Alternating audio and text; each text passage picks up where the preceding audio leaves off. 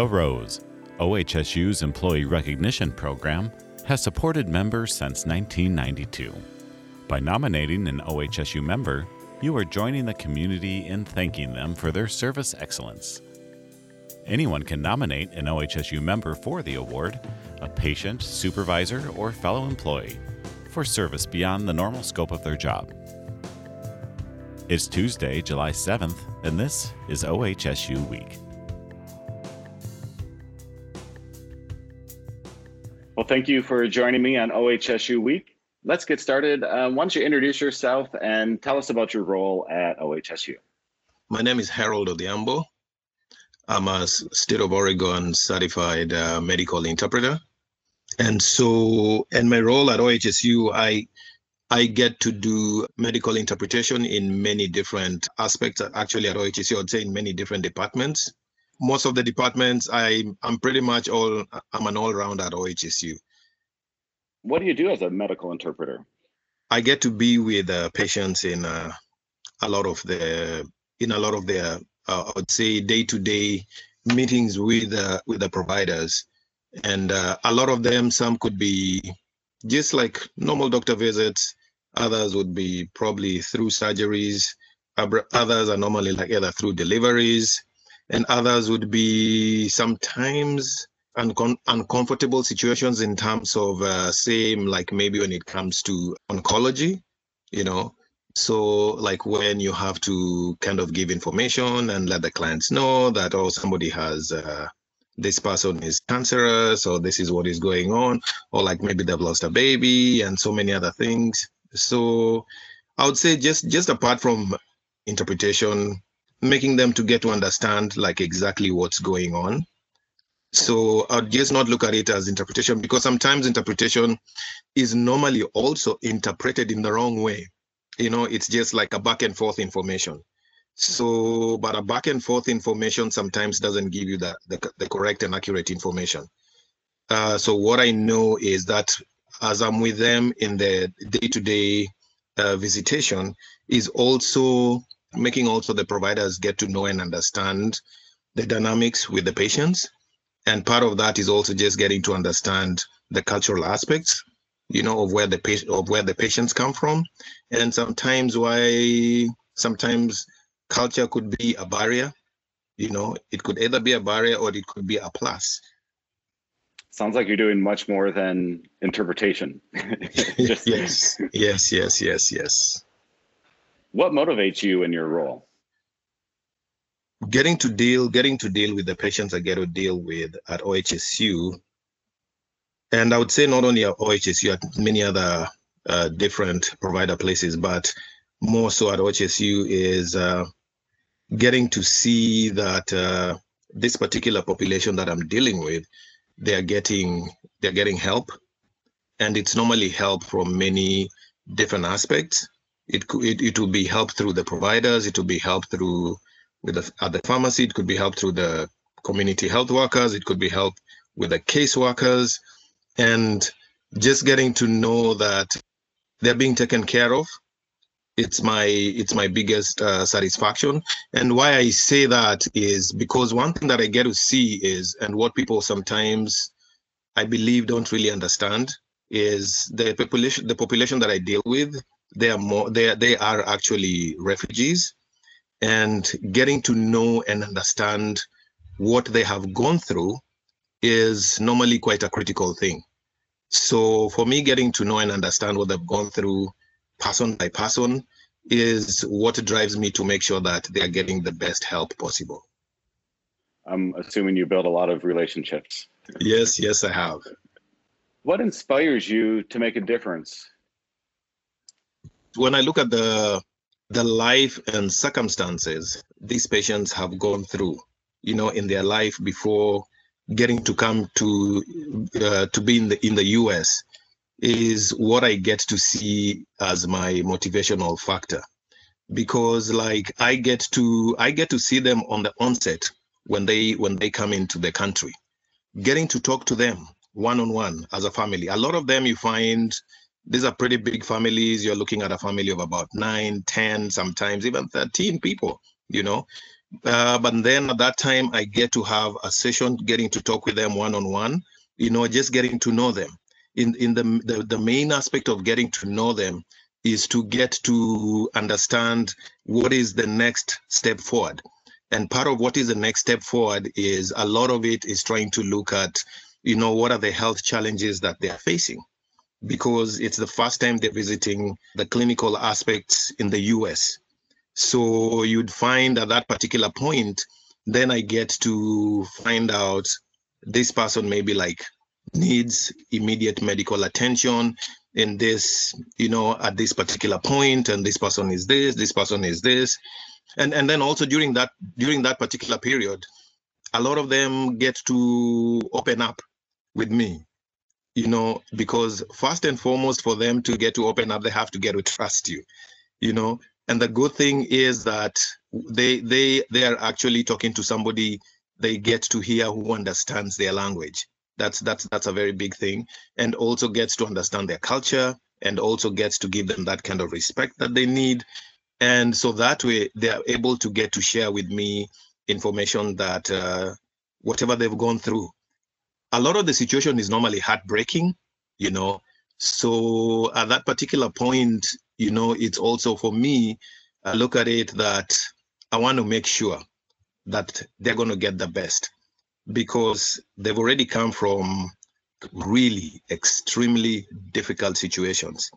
And also at that particular point, I also get to, when, when I get to talk to them, I get to, uh, I, what I get to hear and understand that some of them have been in the refugee camps for like even twenty years, thirty years. So some of them have been there most of their life. They didn't have even a chance of going to school, of getting to get to do anything for themselves, you know. And when they talk to you about letting you know about the medical conditions they had there. So what I normally look at their medical condition, I normally look at it as kind of like there's a difference for them in life, whereby if there's a serious situation, they cannot, it cannot be taken care of, because wherever they are, the medical facility there is just as good as useless, you know. It's kind of like a patchwork for them. So a lot of them come with a lot of things that need like immediate attention. So at that at that particular session, I get to see and find out all this, and that's why for me, I'm like, I'm just driven by their stories and what I get to see, you know, to, for me to make sure that yes, I want to make sure there's a difference for them in life. Sure, makes me feel good that you're one of the first people that these refugees are talking to. You're an amazing representative. Yeah, thank you. Thank you so much. What would you say is your dream role? My dream role is uh, being there for them. I look at that, yes, as a dream role, because they know that they're able to have somebody who has kind of like a support system for them. Support system in the sense that uh, whenever they need something, they know there's somebody who, who can also help them get to advocate, get to, you know, help them in many situations that a lot of people really don't do that. They'll come to the clinic and sometimes half of the time they're not listening to you. And I get to, I get to capture that. I get to see that. And when I talk about they're not listening to you is they're looking at, they have a medical bill. Probably they were sent in the mail, or they have these mails that have come in and they don't know what is all in this mail, thanks to the way we get a lot of junk in our mail, you know, and they could be having a situation whereby a particular family probably is here and they still have a family back at home, you know, here they are in this medical setup, getting treatment, but their mind is still way back at, way back at the camp. Uh, for the particular person that uh, was left behind.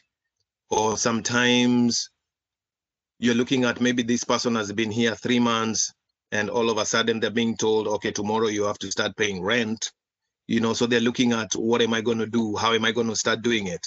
They have their electricity is going to be shut down, you know.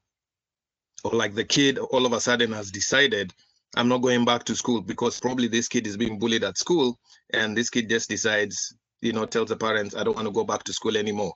You know, so this this particular patient has so much trouble going on in their mind at that particular time.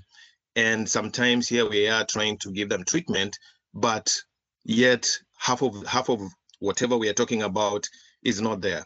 So I would say in, in my role, I get to capture that, because I, I get to, the good thing is because I get to see them from the onset. From then I get to know exactly what's going on at that particular time. And I can be able to get to intervene and ask what's going on. And then we can be able to get to address what's the situation. And I'll give you an example. There was a time uh, we had a patient at C D R C. And so we're talking about this kid's neurodevelopment. And the mom uh, had this bill where she, uh, she, uh, she was told that if she doesn't pay five hundred for the electrical bill, so it's going to be shut off by the next day. For her, she's looking at, she can't see her not having electricity. She doesn't know how to get to explain to her kids that she doesn't have money to pay for the electrical bill. So here we are discussing like important issues whereby sometimes most likely this patient is going to be going for surgery uh, pretty soon, but the mom's mind is pretty much not there. You know, so as we get to talk, she's just saying yes, but she's not really saying yes to the treatment, but it's like she wants to get to dismiss us really quick and so that she can get to see how she gets help. So when I noticed something like that, then I actually alerted the providers, and I was like, as even though we are talking, I believe uh, this mom is not really understanding so much what we're talking about. It's not that information is being is lost in the translation, but it's because I see there's something bothering her. And so they were really surprised. They were like, how do you know that? And I said, I, I could see, I, I can just get to see, because I've been with this mom in particular in, in different appointments, and today she's not what she's not just the same way she is. So then we actually actually paused and uh, asked the mom what's going on. So they told me to ask the mom what's going on. So when I asked the mom in in in, in Swahili, that's the time she removed the letter and said that she her, her electricity is going to be shut off by tomorrow. And so at that particular point, uh, so we had to call one of the social workers, and uh, they made sure that her bill was going to be taken care of. And when we told her and assured her that her bill is going to be taken care of, all of a sudden there's a difference in her, you know, the smile in her face, and just to get her back into into the into the situation that we're talking about, and then getting for her to getting to learn and understand that now, yes, her son is going to get help through surgery and things like that. It made a whole big difference. And this is just one amongst many. And there are always like so many things like that that goes on. But just to let you know, yeah, my dream role, getting to get to know, to capture something and make sure that it's it's being taken care of, as we are also taking care of the, the medical part of it. How would you describe yourself in one sentence? Oh my God. Oh, wow, that's, that, that's really hard to describe yourself that way. For me, I would say, uh, just a simple human being, just being there, making sure that uh, I'm getting to do what is good for the for the community. What would you say is the wisest thing you've ever heard? Uh, there are so many proverbs that I've heard and all that, but there's this one that uh, I'd actually say two, kind of like really wise things that have captured me so much. There's one that this was actually by Warren Buffett. And it said that someone is sitting in the shade today because someone planted a tree a long time ago. Something like that. I put it back into the patient clinical aspect. The patients are thriving today because somebody was there to make sure to, to give them that uplifting hand. They can thrive, their life can go on and everything because, yes, there was somebody who noticed, you know, even the most little minute thing for them to move, to move on. What do you consider your greatest strength? Most of the time, getting to identify when there is a need in the patient's eye, when nobody else get to, when nobody else gets to see that. I think I would look at that as my greatest strength because, you know, we could be there sitting with somebody, but a lot of people would not notice what is going on. But for me, I can be able to get to can I can be able to get to see and see that there's something that's going on. So it's identifying situations that's not identifiable. I'm guessing a lot of compassion in there. Yes. Who would you credit with helping you achieve your personal or professional goals? I mean, definitely I would, I would, I would uh, credit a lot of people in terms of my in terms of my personal growth.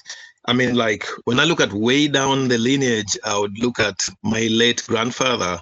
My late grandfather was, uh, he was a missionary, and he's somebody who, I remember every time he used to tell us that uh, when I was when I was still a very young kid, is that the best thing in life that you always see, and that would always be satisfaction, is that when you help somebody, uh, it's like when you help somebody get out of hunger. So when when he, what he meant by that is that you actually, this particular person, if they have a certain situation, get to show them how to get to do it, so that the next time they'll be able to get to help themselves. You know, it's like when somebody can't, you know, lifting somebody up, that that is, that's a big satisfaction, because when you're getting to see this person move, yes, and then you know that you've done a great thing.